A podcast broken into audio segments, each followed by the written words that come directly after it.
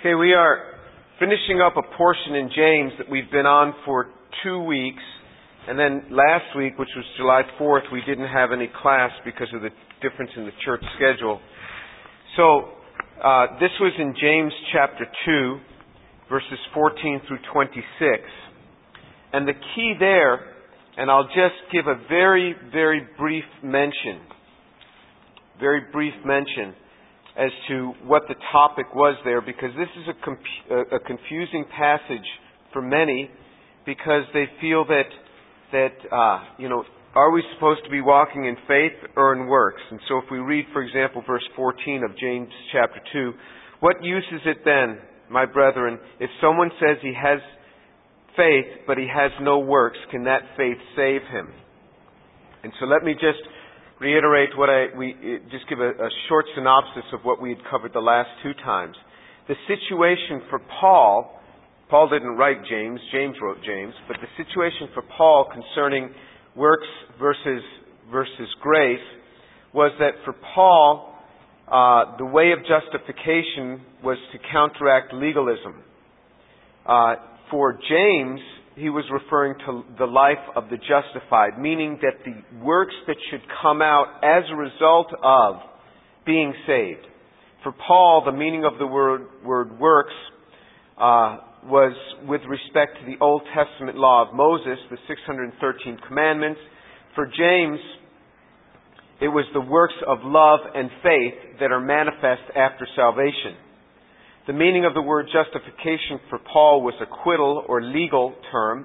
For James, it was a vindication or justifying one's profession. For Paul, the intention was to contrast salvation through grace or works, and for James was to contrast dead faith versus a living faith. And for Paul, the place of works was he argued against works as a means for justification and for James, he argued for works in the lives of those already justified. So what we're going to do is we're going to look now at a series of different scriptures which help to pull all this together. And as I had promised you when we first started this chapter, this portion, is just bear with me for the three week period that we'll be covering this, because then now I think that today we'll be able to pull it all together. So let's expand on this and be certain.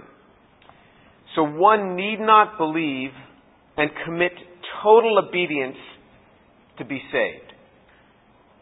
So one doesn't have to have total obedience to be saved. And how can I say that? Well, who of us has total obedience to the Lord? Tell me.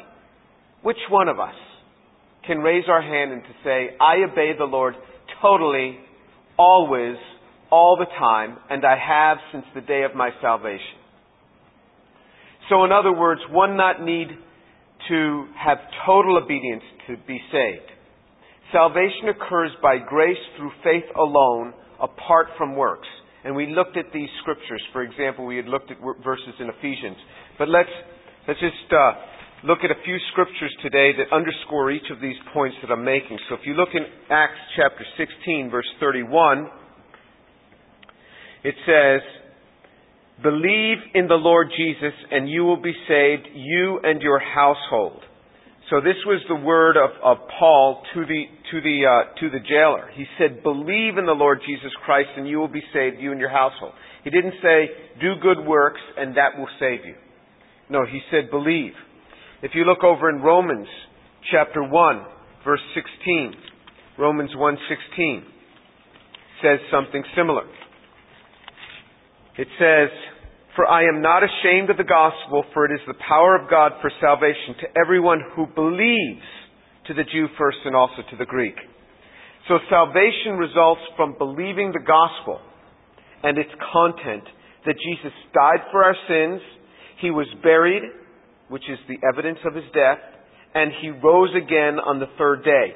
In fact, it tells us in 1 Corinthians that I, I, I delivered to you as of first importance what I also received that Christ died for our sins according to the Scriptures, He was buried, and on the third day He rose again according to the Scriptures. So that's in 1 Corinthians chapter 15 verses 1 through 4. So this is what it tells us, that of first importance, that Christ died for our sins according to the Scriptures, He was buried, and He was raised on the third day according to the Scriptures. And in fact, in the New Testament, there's about 200 references in the New Testament to belief or faith is given as the only condition for salvation. Belief or faith is given as the only condition for sh- salvation. So true saving faith is expected and will produce works. But works are not required for salvation. Works are an outcome of salvation. And this is what James is talking about in this chapter. That works manifest themselves as an outcome of salvation. Good works are the result and not the cause of salvation. So we are not saved but because of good works, but they are the result of good works. Now let's look in 1 Corinthians chapter 3 because this is going to get to a question that often bothers believers. 1 Corinthians chapter 3 related to this point, reading from verse 1. And I, brethren, could not speak to you as to spiritual men, but as to men of flesh, as to infants in Christ. That's 1 Corinthians 3 verse 1. Now verse 2. I gave you milk to drink, not solid food, for you were not yet able to receive it. Instead, even now, you're not yet able. For you are still fleshly. For since there is jealousy and strife among you, are you not fleshly? And are you not walking like mere men? So this is an important passage for us to think about what Paul is saying here. He is speaking to believers. How do we know he's speaking to believers? Because he said, and I, brethren. That means brothers in Christ. He's speaking to believers. Could not speak to you as spiritual men, but as to men of flesh, as to infants in Christ. He says, I can't even address you as I like to address other Christians. Because you are so, in his term, fleshly, men of flesh. You are such men of flesh, you are like unsaved. As infants in Christ, meaning as if you first came to know the Lord. And you often see this. People will come to know the Lord. They make a profession of faith. And the next day you talk to them, and they're still very fleshly in the way they act. The motivations that they had before that accepting of the Lord and, and after are not that much different. Something happened within, but there's no real manifestation yet. The practices that they were engaged in, they haven't necessarily changed from. Sometimes, immediate salvation, there's a change in practices. But not always. So in other words, he says, you are like infants in Christ. In other words, you are in Christ, but you're like infants. It's as if you just got saved. Now, these people in Corinth had heard the gospel, and Corinth had received the, the, the testimony about four years earlier. And he's saying, but still, it's as if you just got saved. So, in other words, it is possible for a believer to walk in the flesh. It is possible for a believer to be fleshly, men of flesh, people of flesh. He says, I gave you milk to drink and not solid food, for you're not able to receive it. Indeed, even now you're not able. He says, you can't, you can't receive this. Even after four years, I can't talk to you about anything deeper in Christ. Because you haven't progressed in your faith. There was no progression from the time of salvation. Salvation is true. They are brothers, but there's been no progression. For you are still fleshly. Some Bibles say, some, some uh, uh, translations say carnal. You are still fleshly. For since there's jealousy and strife among you, are you not fleshly? And are you not walking like mere men? Have you ever met believers and it's upset you that they're walking the way they are? And you're like, you're, you're a believer. Why are you doing this? This is an example that this can be. They are believers, but they are walking according to the flesh. And if you, in that same chapter, look down in verse 11 of, of 1 Corinthians chapter 3. For no man can lay a foundation other than the one which is laid, which is Christ Jesus. Now, if any man builds on the foundation with gold, silver, precious stones, wood, hay, straw, each man's work will become evident, for the day will show it because it is about to be revealed with fire, and the fire itself will test the quality of each man's work. So, in other words, men can build upon the foundation of salvation in Christ. We can build upon that. With gold, silver, or precious stones, meaning things that are godly, or we can build upon it with wood, hay, and straw and the wood, hay, and straw is going to burn away. But in other words, people can still very much be in the world after salvation. Look in Romans chapter 12. This is a commonly quoted section. Romans chapter 12, just before 1 Corinthians, is Romans chapter 12. Same sort of idea that we can get out of this verse. Romans 12:1. Therefore I urge you, brethren, by the mercies of God to present your bodies a living and holy sacrifice acceptable to God, which is your spiritual service of worship. So look what he says. Therefore I urge you, brethren. He's speaking to believers to present your bodies a living and holy sacrifice. In, in other words, why would he tell them to present their bodies a living and holy sacrifice if, if they were totally turned over to him already? There's no use in saying it. It's because they weren't totally turned over to Him that He urges them to submit themselves in total to Christ. So a believer can walk in an unfruitful manner. We have that capability. If you look in 2 Peter 2 Peter 1 8 says the same sort of thing. And if, it, if it's trouble for you to keep up with me in, in looking up the scriptures, don't bother. I will read them. In, in uh, 2 Peter chapter 1, verse 8, it says, For if these qualities are yours and are increasing, they render you neither useless nor unfruitful in the true knowledge of our Lord Jesus Christ. In other words, if these qualities, which you just said above, are working in you and they're increasing, you won't be unfruitful. So in other words, a believer can be unfruitful. Here is a manner to keep ourselves from being unfruitful. But we have to concede that it is true a believer can walk fleshly and carnal, and we can walk in an unfruitful manner. And I think if we look at ourselves, we can say, yeah, that's certainly true. I don't have to look at my neighbor. All I have to do is look at myself. And we know that a true believer can fall. I mean, many people fall. David fell into adultery and murder. True believers can fall. Now, sometimes it could mean that the people were never really saved to begin with. That could happen that we think somebody's saved and they're not saved. And how do we know that that could happen?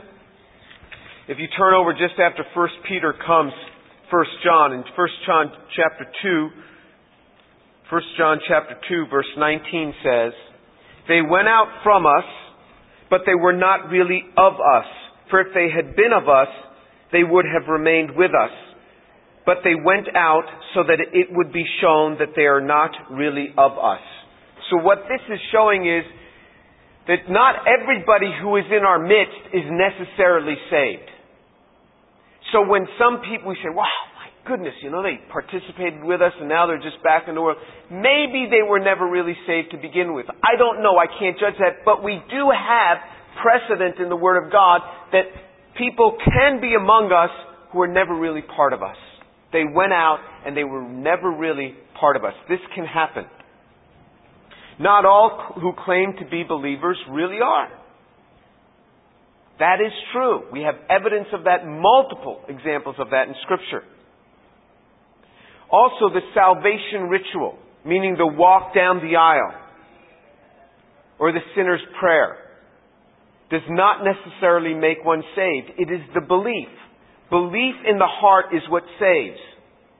In other words, the person who's going to walk the aisle was saved before they ever walked the aisle. Walking the aisle was the public profession. If he doesn't really believe, then walking the aisle, then neither walking the aisle nor the sinner's prayer is going to save him if he doesn't really believe. You see what I mean? Anybody can recite these words. So, in other words, it is the belief that is the important thing. Walking the aisle doesn't save us. The sinner's prayer doesn't save us. Before we prayed the sinner's prayer, it was the belief that saved us. This is an open testimony now. All believers, we see from scriptures, begin as babes in spiritual immaturity. This is how we begin. We begin as babes, as excited as we might be on the day of salvation. We begin as babes in spiritual immaturity. Time is required to grow. And this includes submission to Jesus' Lordship in increasing areas. And as you go throughout life, God has a very good way through the Holy Spirit of exposing to us the areas that we have not yet submitted to Him. And so that's something that I am, I've been doing for the last five years. All of a sudden, the Holy Spirit drops it on me. This is something you may want to change. Well, was it right last year and the year before? Not necessarily, but God graciously in time conforms us year by year more and more into the image of His Son. God does this. It would be absolutely overwhelming to take a brand new believer and expect of them what we expect of those who have been walking with the Lord for a number of years. Jesus says, To whom much is given, much is expected. We grow in expectation. You do the same thing with children. You don't expect from a five year old what you expect from a ten year old. You don't expect from a ten year old what you expect of a twenty year old. This is natural, and it is true in the spiritual realm as well. The other thing about this is that not all believers progress into spiritual maturity. How do we know that? We know that from that portion we read in 1 Corinthians chapter 3 verse 1 about the fleshly and the carnal. Not all believers progress into spiritual maturity. This is just a fact of what we see around us. It is not a good thing, but it is a fact. Their salvation is sure. It is not the works that's going to get them their salvation. That was done on the day of salvation. That was done at the moment that there was belief. If they walked the aisle, that's not what saved them. It was the belief. But not all believers grow into spiritual maturity. Does that make sense? Not everyone grows. Some remain carnal and fleshly. These believers were four years in the Lord. Paul said, I can't even address you as I address Christians because you guys just are not catching on. It's as if you just got saved. You are absolute babes in Christ. All I can do is tell you about Jesus and how He loves you. I can't bring you on into any depth. And we know believers like that. And others who were progressing and moving on in the Lord can fall back into being fleshly. There are examples in Scripture of that. Look in, in Hebrews chapter 5. In Hebrews chapter 5, it addresses this specific issue. Hebrews chapter 5, verse 11. Hebrews 5:11 Concerning him we have much to say and it's hard to explain since you have become dull of hearing. You see? You have become dull. Not that you always were dull. He doesn't say you've always been dull of hearing. You have become dull of hearing. Verse 12. For though by this time you ought to be teachers, you have need again for someone to teach you the elementary principles of the oracles of God, and you have not come to need, uh, uh, and you have come to need milk and not solid food. For everyone who partakes only of milk is not accustomed to the word of righteousness, for he is an infant. But solid food is for the mature, who because of practice have their senses trained to discern good and evil. Do you see the progression of Christian growth? There is a progression here. And sometimes it's, it's, it's like, you know, this person's saved and we want to all of a sudden have these enormous expectations for them. No, it is natural for them to have to undergo a progression, and after a while you have to look at them and say, hey, let me show you this verse. Let me enlighten you. You might want to think about this practice. And if God is stirring in their heart, they go, oh, I didn't know that. I didn't know that. And then all of a sudden, inside, they're taken aback. And something happens. And they begin to grow. But people who have grown and who have shown a pattern of growth can slip back. And here we have evidence of it. You have become dull of hearing because there's no practice here that prepares you now for more and more solid food. You've slipped back into the milk and not the meat of the Word. So people can actually be progressing and slip back. They haven't lost their salvation. They are still brethren. But there's no growth that's now occurring anymore and they've gone and they've slipped back. Have you ever seen some other, some believer who has grown to some degree and then all of a sudden they're back in the world? You know, don't let this shake your faith. The Bible tells us this can happen. Just be concerned about yourself that it doesn't happen to you. You know, let this turn our attentions to ourselves and say, God help me, God protect me. For many years after I got saved, my prayer was, Lord, please don't let me slip away like I see so many slipping away. I was in a discipleship house with nine other Christian young men. And there was another adjoining, uh, uh, another house just down the road for young ladies, and another house down the road from that for other young men, and we were all part of this discipleship program. So there were probably 30 young men and, well, maybe, maybe uh, 25 young men and maybe 15 young women all in this discipleship program together. So I saw many of them go back into the world. Now they still had believed, they, they, they weren't rejecting the Lord. If you asked them, do you still believe in God? The answer generally would have been absolutely. But there was nothing there of substance. There was no going to church. There was no community and life of believers. People had slipped back. This happens. Let it not shake your faith. Just be concerned for yourself that it doesn't happen to you. Regeneration implies that in time one will reflect this new state through works. This is what James is saying. Works are a manifestation of faith.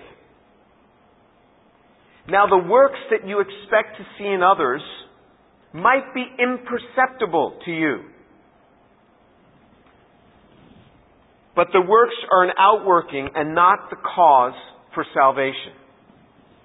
God will not tolerate a true believer walking in known, known to him or to her, unconfessed sin. God will not tolerate the true believer walking in unconfessed sin. If we know about that unconfessed sin, how do we know? He will discipline us, resulting, the results of His discipline are threefold weakness, sickness, or physical death if we do not bow to His discipline. And how do we know that? Look in 1 Corinthians chapter 5. 1 Corinthians chapter 5. God will discipline us if we do not grow. 1 Corinthians chapter 5 verse 1. It is actually reported that there is immor- immorality among you and immorality of such a kind as he does not of such a kind as does not exist even among the Gentiles that someone has his father's wife.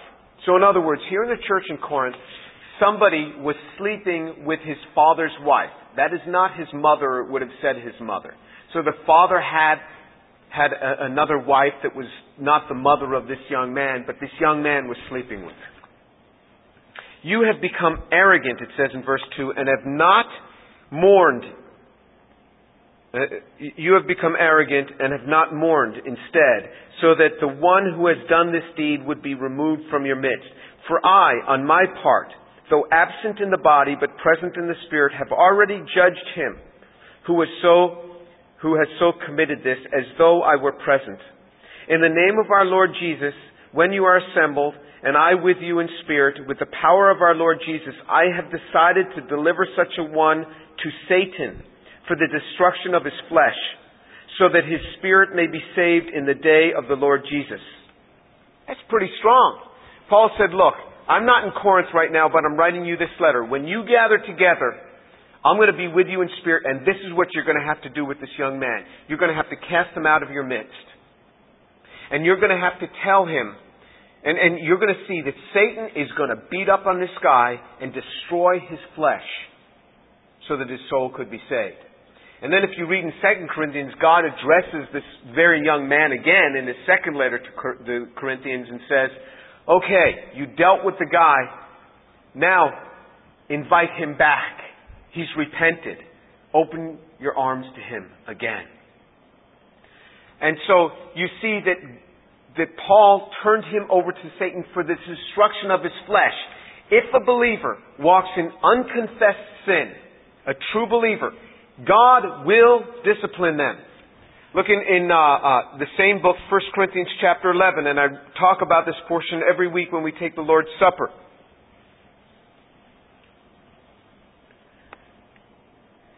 Let's start reading in verse 28. 1 Corinthians 11, 28. But a man must examine himself, and in so doing he is to eat of the bread and drink of the cup. For he who eats and drinks, eats and drinks judgment to himself if he does not judge the body rightly. For this reason, many among you are weak and sick, and a number sleep. If we don't judge ourselves rightly and allow the Holy Spirit to begin to speak with us, and we start taking of the Lord's Supper, it says that we will become weak and sick and sleep. Sleep means death of the believer. Jesus often spoke of, he would say, she's just sleeping, and the people would start laughing, and you say, she's dead. You say she's sleeping. Jesus spoke of sleep as death of the believer, meaning that they're with God. It's not that utter death. So in other words, even when they die, even if we should so die because of our rebellion, we will be with God. It will be asleep. But there is obedience to Christ as He begins to speak with us, or there is discipline. Now, some people will refrain from taking of the Lord's Supper because they say, I don't want this to happen to me. Well, then you get it from the other side for not partaking. Because Jesus said, Unless a man eats my flesh and drinks my blood, he has no part of me. So we are to partake because it says, uh, um, he says that for this reason, he says, um,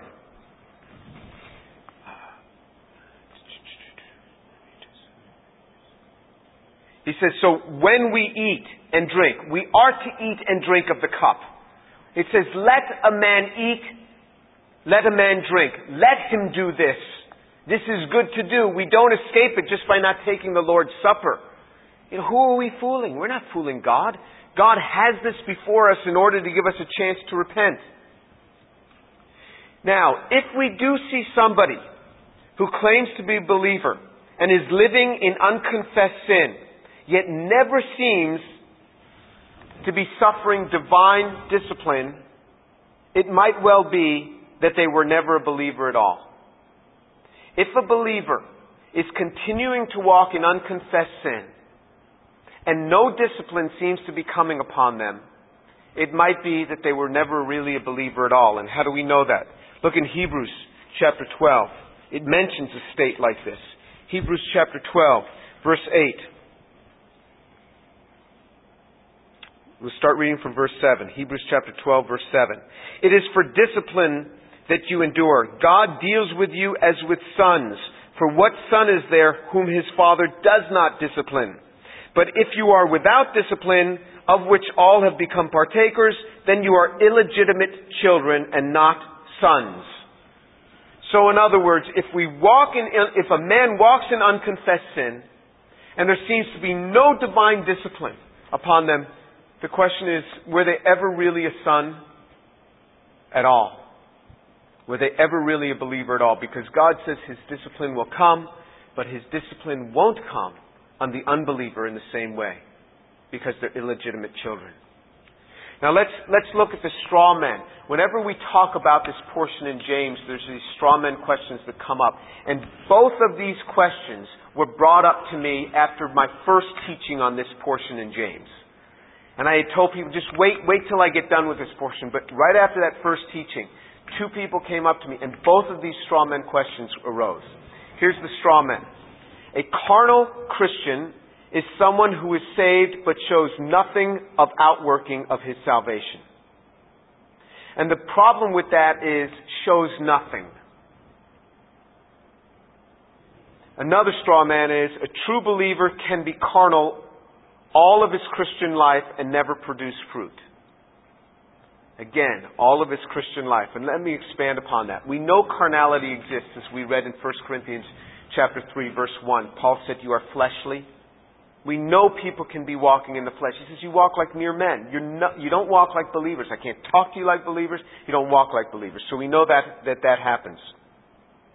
The problem is, in one of them, all of his Christian life. How do we know all of his Christian life? We don't know what God is doing. And so what I want to do is try to bring this back to a reasonableness in us, in us so as not to cast judgment upon our brother. If we might characterize somebody as carnal, it doesn't mean that they are carnal in all areas of their lives. So in other words, if we look at somebody there's a carnal Christian, well, I can't judge that. I don't know about other areas of his life or of her life. God wants us to look at ourselves. Because it says in, in, Matthew chapter 13, it says, you know, believers bear fruit. Some 30, some 60, some 100 fold. People bear different amounts of fruit. As long as the Holy Spirit is in a believer, there will be some bearing of the work of salvation. If the Holy Spirit is in the life of a believer, there will be some bearing of fruit. How do we know? Because James tells us that. We will all admit that there are moments that we're unfaithful as believers, right? Have you ever had a moment of unfaithfulness? Just a moment, just a thought of unfaithfulness? Have you ever had a moment? Okay, so if there could be a moment of unfaithfulness in the life of a believer, could there be two moments of unfaithfulness? If two moments, could there be a minute of unfaithfulness in the life of a believer? If a minute, how about an hour? Could a person for an hour, a believer for an hour, be unfaithful to the Lord and partake in some practice that they know upsets the Lord? Could a person do that? You want me to bring this home? Let me bring it home with myself. Can I watch a movie for two hours that I know is probably not a good movie and does not glorify the Lord? Could I do that? Yes, I could. So if two hours, how about two days? So what about a believer who is unfaithful to the Lord for two years? That could happen, but they're still a believer.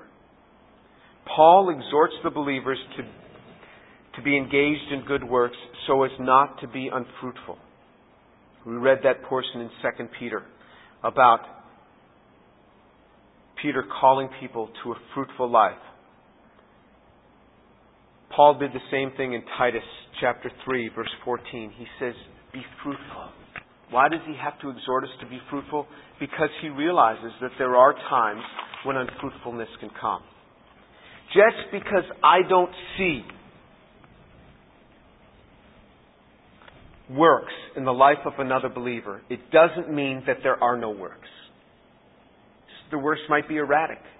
Maybe their works are being manifest when I'm not around. It could also mean that my understanding of fruit and the bearing of works might not be well developed. Or my list might be too short, or selective, or prejudiced, or extra biblical. That happens a lot. People say, well, a true believer would do such and such. A true believer would stack chairs after class. No. Not necessarily. Maybe that true believer has a very bad back and is unable to stack chairs. But we want to say a true believer would do this as if it were a biblical imperative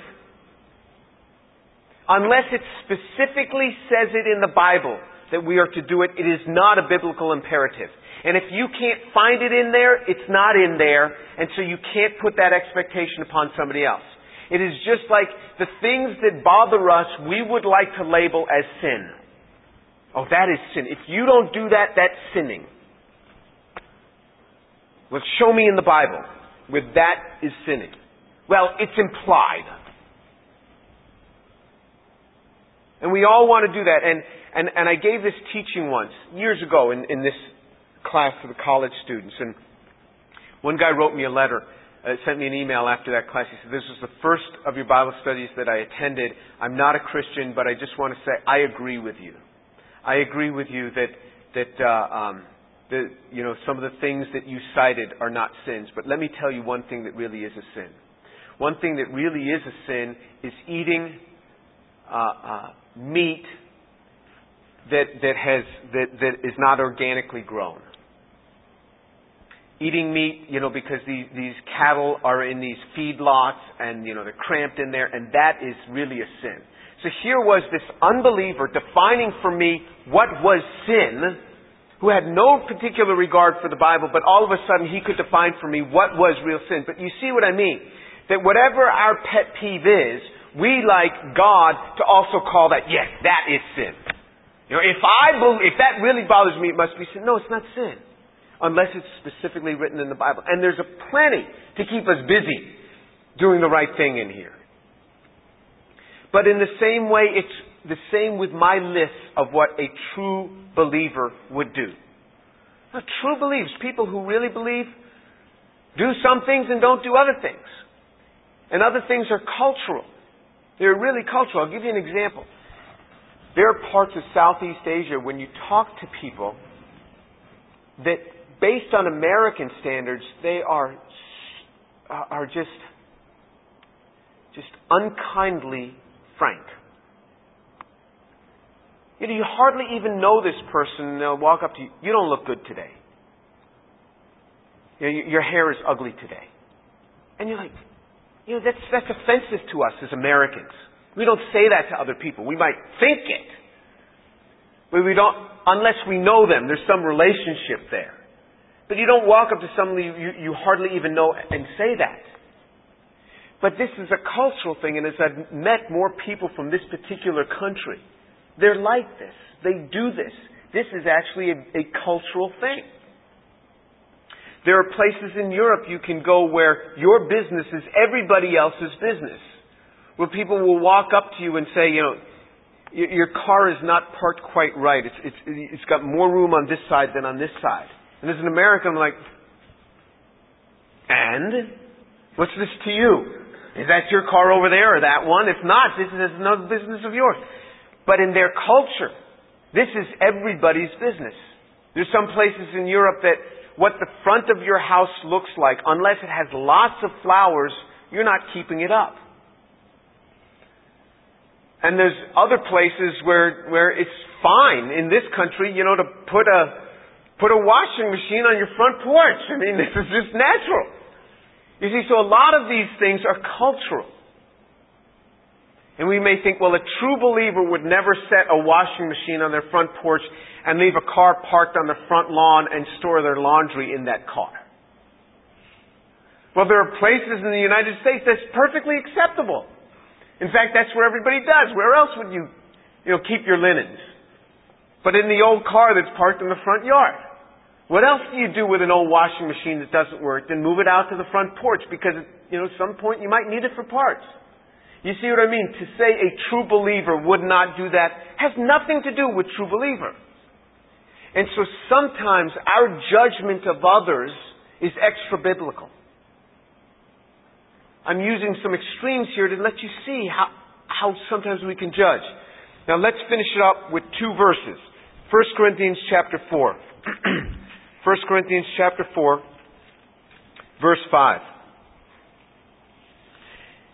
1 Corinthians 4 verse 5. Therefore do not go on passing judgment before the time, but wait until the Lord comes, who will both bring to light the things hidden in the darkness and disclose the motive of men's hearts. And then each man's praise will come to him from God. So you see, God sees what other people are doing. We don't see. We may say, I've never seen that guy do anything nice to anybody else. Well, maybe because he doesn't like to blow his trumpet when he does nice things for other people. Or maybe they're more subtle and you don't see it. Maybe you don't see the way he's praying for people. And we say, well, I know that guy's a believer because I see him always working around the church. Well, the Bible says that he's also going to disclose the motives of men's hearts. Maybe I do it just to be seen by men. Maybe that's my motive. And so he says, just be careful with the judgment and just know that each man's praise will come to him from God. It doesn't say some men will be praised, some men won't. It says each man's praise will come to him from God. God will have something good to speak about each of us. Look in Romans chapter 14, just before 1 Corinthians is Romans, and we'll finish up with this. Romans chapter 14, verse 4. Romans 14, verse 4. Who are you to judge the servant of another? To his own master he stands or falls, and he will stand, for the Lord is able to make him stand. If that guy is a believer, if that lady is a believer, the Lord will make them stand. It is not our part to be judging the servant of another. They serve God. We may say, well, well, they'll never stand before him. No, Bible says different. He will stand. Why? Because God is able to make him stand. There are works that will be manifest in the life of a believer. If someone is a believer, the works will be manifest. Some walk in a carnal manner, and we pray that they, they grow in the Lord. Some grow and then slip back into walking into a carnal manner. But their salvation is sure in the Lord. And good works will be manifest in their lives because the Bible says good works will be manifest. Some 30, some 60, and some a hundredfold. And if we continue to walk in unconfessed sin, it is a sure thing. It is a sure thing. Discipline will come. Discipline will come through weakness, both spiritual and physical weakness, through sickness, and through death. That will come. Because God disciplines His children because His children are not illegitimate. Let's pray.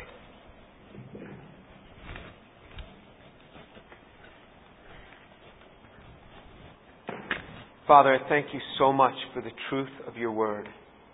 You are so good. Father, I pray that you would take these young people and so manifest good works in their hearts. The grace of God, O oh Lord, be upon them. Manifest good works in their hearts, I pray. Father, I pray that you would you would cause them to grow in the fear of Jesus Christ and in hunger for you and for your word. Teach them your ways. Let them be a blessing, blessing to the body of Christ. Father, I pray for the young women here that you cause them to grow in you, that you cause them to marry in you, to marry as virgins to virgins. Father, I pray that you cover and protect them. Let them grow in you, your ways, and in your word. Father, I pray for the young men that you would cause them also to grow in you, that that which is pure and right would be done in their lives that the mature in you, I pray. Have mercy on them. Manifest your work in their lives. In the name of Jesus, amen.